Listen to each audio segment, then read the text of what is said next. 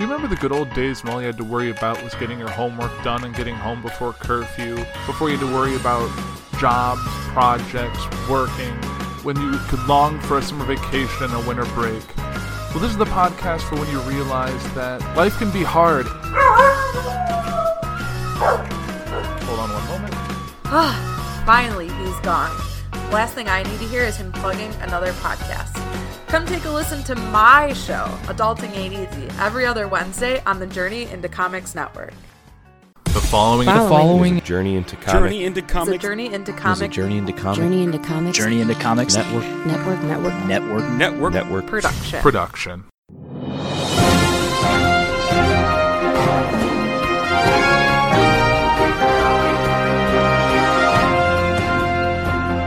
Ladies and gentlemen, welcome back. This is episode 31 of Poor 360. Before I get started with this week's episode, I want to thank uh, everyone who listened to last week's show. It was a great episode. We got to dive into a lot with what's going on in the political world. It was great to have Nate here as uh, as my guest. Nice unofficial hundredth episode. It was it was just made for a great, nice long episode. So I encourage anyone who's curious about the Democratic candidates, so they just kind of want to know what's been going on lately.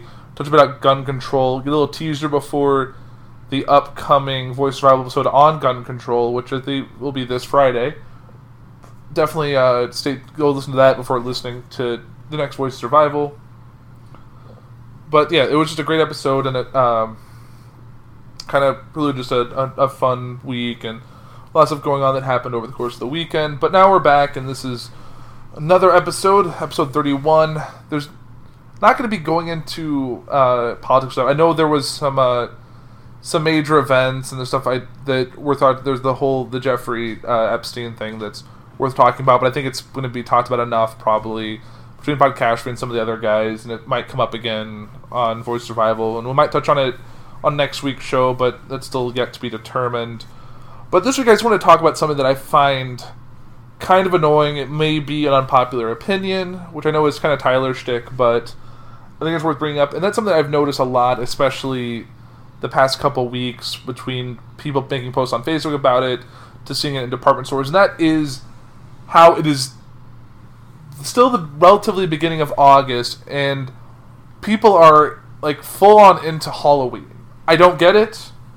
Like, I don't know why you need like whether it needs to be like Halloween stuff going on at Disney, why people need to need to like, oh, we gotta get costumes, we gotta have this, that. Let's talk about Nightmare Before Christmas. Let's do this. Let's go see like all the shops that have this. Let's go get our Halloween decorations. It is August. You need to calm down. It is ridiculous. Like I don't know where this actually kind of came into existence. I don't know if it involved. I know it's like all the holidays. They just want to get the stuff out ahead of time because people are more likely to buy it when they see it more often. Like I was just in Menards the other day, and I could literally buy a full size Pennywise the Clown to put in my yard. Like, why would I do that? I don't know. But it's still August. It's not even September yet. Calm down. Like we're even seeing like even like when we got groceries today, we uh, saw they had like. Max Oktoberfest is now in stock. But I know that stuff they've probably finished making it in the summer. They just got to get it out there. And Liz was telling me like Oktoberfest is kind of starts in September, so it it is what it is. But I don't know. That's just something that I just annoys me when people get so obsessed with a certain holiday they feel the need to celebrate it year round. Like it's always seems to be Halloween. Like Spirit love Christmas. People like people sometimes will put Christmas tree up and Christmas lights up like the day after Halloween, but it seems like Halloween's the one that's like people want to celebrate it year round. I don't know if people just like the colors, they like the music. I don't know what you consider Halloween music, but like the decor. People that are emo at heart or maybe didn't have enough time in their scene phase to really put any. But I don't get it. I, I honestly don't. I wish I did, but it just seems weird that like people are like, like even have someone like ranting on Twitter about how when they got stuff from like Joanne Fabrics or another like like Ho- Hobby Lobby, some some kind of like craft store, they got holiday decorations, and the person working there was like kept asking why they were putting stuff up so early.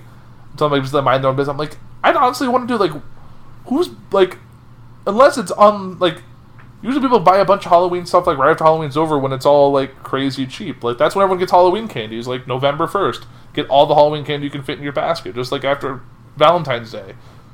But I don't know. It seems like we always jump from the big decoration gift giving holidays. Like basically as soon as Halloween's over, we're gonna see Christmas stuff and Christmas candy and Christmas decorations and Christmas trees and all that. And then as soon as Christmas winds down, then it's Valentine's Day with the hearts and the candies and all of that. And then when after Valentine's Day, I think it kind of they kind of put out all of the summer stuff, like get your grills, get your pool rafts, get your swimsuits, and then repeat cycle. Then I think it goes back to like back to school slash Halloween. Like that's kind of what we see now at like department stores. Back to school, Halloween. It's like your back to school Halloween costume, everyone. Like I, I it baffles me. I don't get it. I don't know. I maybe it's just me feeling like a crotchety old man, but I, I just don't see the need to decorate for Halloween, especially in August. Like maybe when I have kids, it'll be different because kids you kind of have to get the kids ready. Kind of want to maybe decorate your house a little something special to for the trick or treaters. Like literally last year on Halloween, I was grilling salmon in my front in my driveway because my patio was still kind of under construction a little bit. And I had a candy bowl next to the grill, and kids came up. I gave them candy, and I kept doing what I was doing until I was done, and then I went inside. And I mean, I was in like comfy clothes. I don't think I'll know if I'll ever get to the point where like Liz and I will dress up and wait out trick or treaters or scare them or like yeah we dress up and we'll do like couples costumes when we go to parties, but it's never this big spectacle that needs like you don't need to celebrate like eight nights of Halloween. It's not Hanukkah, but I don't know. It's I'm sure just people just want an excuse to dress a certain way, act a certain way, party a certain way, and I I, I don't know. I feel like I don't want this episode to be a ranty episode. It's just something that just kind of bothers me is like how it always has to be a day of celebration. And it seems like the more people do it, the earlier the stuff's going to start. It's like remember when um people were complaining so much about Black Friday, but people are going to keep going after those sales, doing the doorbusters, going out at 4 p.m. on Thanksgiving Day, and they're just going to keep. It's all about marketing and the almighty dollar with how these things happen. So I guess if people are going to buy Halloween decorations on October 15th, then you're going to they're going to have it for you on October 15th It's like, well, it sells, why would we not? I guess pretty soon we're going to see the Party City, not the Party City, like the Halloween City and the all like the little costumes that pop up in empty storefronts, which always has like the crazy costumes and the crazy yard decorations and I've gone on there like you can always get like a presidential face or a creepy mask or something, or sometimes the presidential face is a creepy mask because why not? It's the world we live in. But I don't know. I just I don't understand the obsession with holidays outside of the season. Like I don't want to think about Halloween until mid October. I don't want to hear Christmas carols until December first. Like I don't. Let me get through the previous holiday before you put another. Like let me get through Labor Day before I hear about Halloween. Like just keep it more condensed, keep it more confined. Is all I'm saying. And I honestly don't think how I can actually rant much more, so I think I should pivot. This shouldn't be the the main focus of the episode. I was planning on just ranting about that, but I'm not going to rant on my how I feel about holidays for a half hour. That's just not okay. And I'm going on this right after we finish the adulting episode, which you're going to listen to tomorrow. But I'm trying to think what else is worth talking about. There we go. Let's talk about this. This is a good kind of transition. It's something that I've been dealing with since I've really been back from vacation. This is the the never-ending to-do list. I think it's something that we kind of have to deal with a lot, especially adults, adults who own property, adults who have like a full-time job and other things they need to accomplish. Like I've a list that I have on my phone that I keep adding to and taking stuff off of since I created like I think at the airport on our way back when I was thinking about stuff I needed to get done, and it seems like always get sidetracked by one thing or another. As soon as you finish a couple of the list, you end up adding ten more. And I think that's just the nature of a to-do list. It's like the list of books you want to read or the books you've bought that you want to read. It just it never ends. By the time you think you accomplish enough, you end up adding so many more. Like I'm like, oh, I'm gonna get yard work done this past weekend. Well, Saturday we ended up doing some more work on the bathroom remodeling. Sunday the weather decided not to cooperate, and then like, oh, maybe I'll do it Monday night. And then Sunday night our uh, our fridge decided to go out, so my Friday night involved putting all of my food from the fridge into the coolers, cleaning the fridge, trying to get it back up and running, moving the stuff from my fridge to my freezer because the fridge wasn't working, but the freezer was keeping the food at about a fridge temperature. Then miraculously, well, after I called in a service technician to work on it, overnight it decided to resolve itself, and then everything that was in my fridge that would be what I put in my freezer decided to freeze solid. So like frozen eggs, frozen tomatoes, things that shouldn't be frozen were frozen. Like frozen bottle of ketchup, frozen thing of like dressing. It's just it's awkward, and now it's all like thawing back to normal in the in the freezer. But it it's uh it was interesting and kind of unexpected. But that brings us um, around to this Lydia of two list, and I think I don't know if it it helps us to maybe like maybe make smaller lists. I'm thinking that's something that I need to kind of work on. Is that also I'll just put everything like when I accomplish, like oh I need to uh, clean this in the attic, or I need to uh, move this item. I need to like like the big item do list, like the seasonal things you should do. Like big thing was like, oh, I need to get my my backyard garden hose hooked up because I got the front one up, but I don't have too much need for it in the backyard. But the hose and everything's sitting in my basement. It just needs to come up and go in its place. Oh, also need to like oh clean the gutters and get weeds pulled. And it's just all these things you keep adding to the list, and it's like when you have a full time job, middle of a remodel, you just don't have that extra time. And when you do think, oh, I can get it done tonight, things can happen. Like, oh, I was going to get stuff done last night, but then as soon as the fridge goes down, like, well, that's priority one. You can't just let your food sit there and spoil in the in the fridge. Luckily, we didn't have groceries, so that's the nice plus. But it's just, I don't know what it is about these like the never ending to do list. You just I think it's just like one of those like the honeydew list. Like sometimes I feel like I need to take like a week off from work to get everything knocked off my do list. I even think then it wouldn't be enough. Like I've been meaning to get um, electrical for uh, my uh, my the light in the shower done for a few weeks now, which is finding the time to get all the layers on when how hot it's been. Get up in the attic to uh, to get um, to run the wire to get it all hooked up and yeah, it's just it's it's a struggle to try and get these things done. And I have stuff I want to do down in my little uh, my little fish area in the basement where I've been moving some tanks around. I kind of want to get uh, things set up, and it's just find the time like after a full day of work, after you have everything else on this list that you want to accomplish, just find the time because you know like oh I get off, I'll get home around five, and then I can get this stuff done before I go to bed, and then it's like look around again, and it's like oh it's nine o'clock. I really don't have that kind of time like I thought I did. So that kind of brings it to like how we can try and maybe look at our to-do list as like bite-sized pieces as opposed to this massive list that you're always going to add to and take away from. It's always going to get longer and longer and longer, and then you're going to have to just prioritize and see what you can accomplish at the time. But I think that's just a good way to look at it. I think um, as we were kind of going back to school and getting back into routines, that's something to keep in mind as you're like moving forward, just to how to like how you can bite size your to do list to accomplish chunks. It's like how when you're like you're struggling to accomplish some big tasks, that putting sometimes putting smaller tasks that you can finish more quickly can help uh, improve your motivation, kind of get things more things done that way. Now, uh, pivoting once again, this is to kind of be a, a, a multi-topic episode because um, I didn't, unlike the, 100th episode, unlike the episode 30 with Nate, that I kind of had some bullet points and I kind of something to play off to pull the conversation then I'm kind of back in my uh, my own space here, not having a formal agenda because you're thinking a topic's going to take the full episode. You kind of gotta kind of gotta uh, kind of move around as needed to get some uh, get content out, get something that's actually worth listening to. So let's jump over to kind of some news that's going on. Um, just the nature of the thing is, uh, all right. Let's uh, let's talk about this. These are two things that aren't quite politics, but I think are worth discussing. And if any of you are like me, you definitely like your animals. You definitely have a little bit of environmental conversation in your head there. But two things I saw today that I uh, I think are worth discussing. And this involves partially involves the Trump administration, partially involves just being a responsible pet owner and kind of dealing with how the environment's kind of doing things. So one thing that the U.S. did today um, or not today, but recently, is that they have significantly weakened the Endangered Species Act.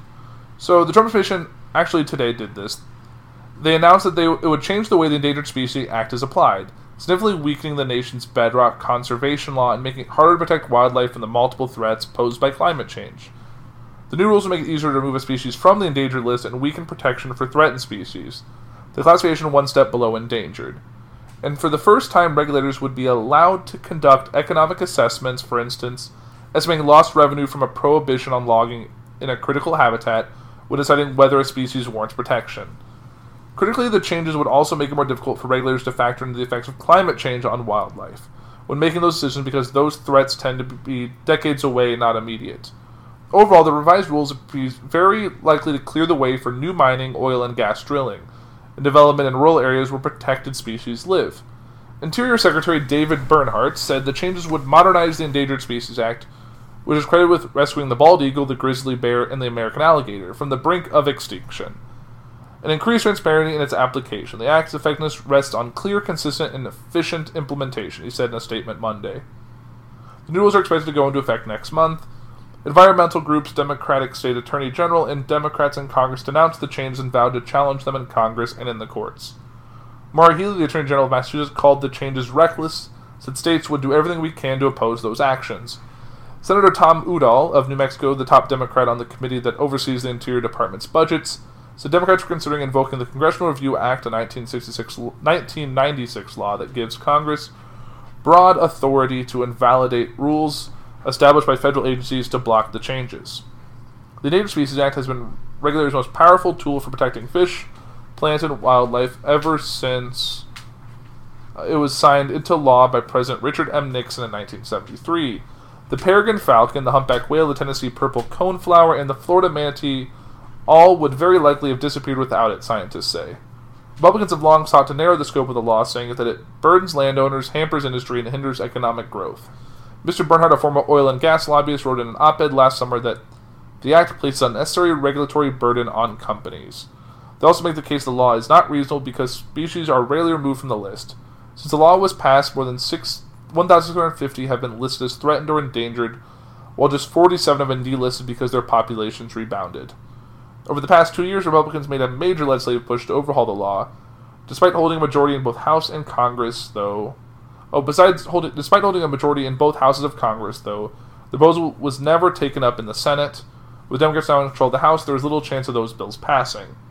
The Trump administration's revisions to the regulations that guide the implementation of the law, however, mean opponents of the Endangered Species Act are still poised to claim their biggest victory in decades. Among the most controversial changes are the limitations on the ability to, of regulators to take climate change into consideration when making listing assessments. David J. Hayes, who served as a Deputy Interior Secretary under President Barack Obama, and is now Executive Director of the State Energy and Environmental Impact Center at the New York University School of Law, so the changes would straitjacket the scientists to take climate change out of consideration when determining how to best protect wildlife. A recent United Nations assessment some environmentalists noted warned that Human pressures are poised to drive 1 million species into extinction, and that protecting land and biodiversity is critical to keep greenhouse gas emissions in check. Climate change, a lack of environmental stewardship, and mass industrialization have all contributed to the enormous expected global nature loss, the United Nations report said. Another contentious change removes long standing language that prohibits the consideration of economic factors when deciding whether a species should be protected.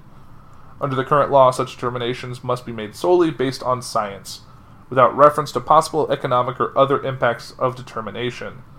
Gary Frazer, the Assistant Director for Endangered Species with the United States Fish and Wildlife Service, said that phrase had been removed for reasons of transparency.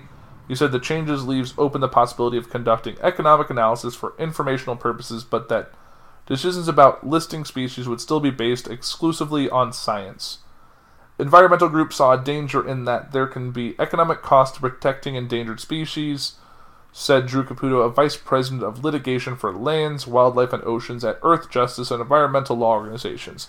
But he says if we make decisions based on short term economic costs, we're going to have a whole lot more extinct species. The new rule also gives the government significant discretion in deciding what is meant by the term foreseeable future. That's a semantic change with far reaching implications because it enables regulators to disregard the effects of extreme heat, drought, rising sea levels, and other consequences of climate change that may occur several decades from now.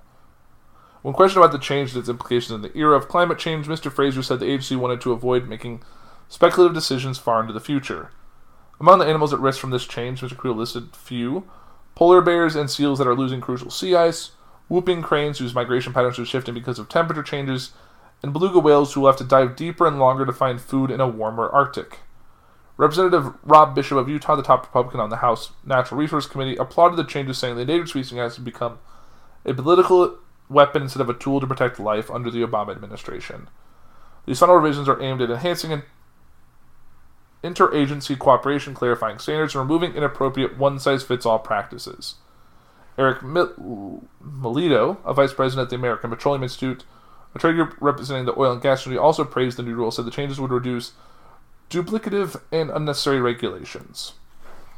So it definitely sounds like something that's not ideal, definitely not something that we would hope would be a thing. And I hope, despite these changes, that we're still able to maintain kind of a read this article. Uh, sorry, it's one of those you got to be a subscriber to actually read it.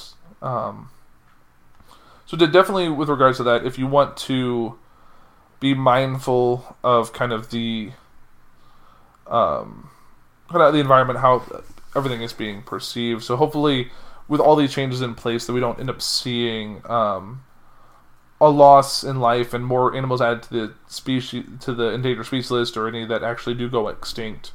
We definitely want to keep the animals that are alive now thriving, and we don't see any more animals added to the endangered list, or at worst added to the extinct species list. And speaking more of animals, this one kind of gets closer to home, and that involves what involving maybe keeping your dogs out of natural bodies of water for the time being. So, a North Carolina woman took her three dogs to play uh, in a pond. Within hours, her pups had died from toxic algae. A doggy played at North Carolina pond turned tragic after three pups died from toxic algae. Now, owners say they hope their loss will educate fellow dog lovers about the dangerous blooms. Melissa Martin and Denise Mintz took their beloved dogs Abby, Izzy, and Harpo to a pond in Wilmington on Thursday night to cool off. But within 50 minutes of leaving the pond, Abby, a uh, West Highland Terrier, began to have a seizure. Martin rushed her to a veterinary hospital with Izzy and Harpo right behind her. Upon their arrival, Izzy also Wesley started seizing, and both terriers rapidly declined. Then Harper, her six-year-old doodle mix therapy dog, began to seize and show signs of liver failure. By midnight Friday, all three dogs had died. The culprit, Martin's veterinary said, was poisoning from blue-green algae present in the pond where they played. What started out as a fun night for them has ended in the biggest loss of our lives, Martin wrote in a Facebook post that has since been shared more than 15,000 times. Martin told CNN she didn't notice the algae at first, but her veterinarian told her that what appears to be debris from flowers or blooms of cyanobacteria. She said she didn't see any signs warning of toxic algae near the pond, which sits next to a popular walking trail. It's her mission now, she says, to direct signs about toxic waters and warn pet owners about the blooms. I will not stop until I make positive change, she said. I will not lose my dogs for nothing. Blue-green algae is most common in the summer. Toxic algae blooms are most likely to infest bodies of fresh water when the water is warm and the waters are stagnant, according to the North Carolina Department of Health and Human Services. Some algal blooms leave a film of muck on the surface and make the water ruddy, um, but others are difficult to immediately detect, such as the blooms in the pond where Martin's dogs were exposed. There's no cure for the poisoning, and exposure nearly always leads to death in dogs. Drinking from a body of water where blue-green algae lurks or licking it off fur can kill a dog within 15 minutes of exposure, according to Blue Cross for Pets, a UK animal charity. The North Carolina Department of Environmental Quality periodically updates a map of the state where algae blooms have been reported, but in the case that a health notice isn't posted, it's best for humans and pets alike to avoid waters that smell bad or look odd in color or murky. The state's Health and Human Services Department said. And actually, before this, I, I knew about the toxic algae bloom. We saw like in near um, the Gulf so that where like these red algae blooms were causing uh, dead zones where sea life were just dying and washing up on the shore and just creating more problems. I actually learned about cyanobacteria through actually through kind of the the fish keeping hobby because that's something that can happen in aquariums. Obviously, the same environment. You have a freshwater area. You have warm water because you're heating it. You have sometimes you have stagnant water if the filtration's not well enough, and you can see blue green algae start to form. And obviously, um, through some uh, remedy stuff, you can fix that, but that's still something that can be toxic to the the life in there as well as yourself if you end up uh, ingesting that water through any means. So definitely something to be mindful of if you have pets and you do go to bodies of water, like if your dog work has a pond or if you take your dogs to the beach. Just things to keep in mind that if you see something that looks weird, if it smells weird, you might want to avoid taking your dogs there just for their health and your health, just to make sure everything moves forward. And I know I've kind of been jumping around on this week's episode, so I think I'm going to wrap it up for today. It's been uh, it's been an interesting episode 31. Uh, I think I'm going to dive into definitely some more uh, politicalness, be- politicalness, political news um, that has been coming about lately, and we'll uh, we'll have a great episode next week. But for now, that is Poor 360 for this week. I am Andrew Poor. You guys have a great week. You've been listening to Poor 360. You can find us on the socials at Poor 360 on Facebook, Twitter, and Instagram. You can find us and all the other podcasts on our network at journeyintocomics.com or early access at patreon.com slash journeyintocomics. You can find us on all podcasting platforms like Castbox, Podbean, Stitcher Radio, Spotify, and many others.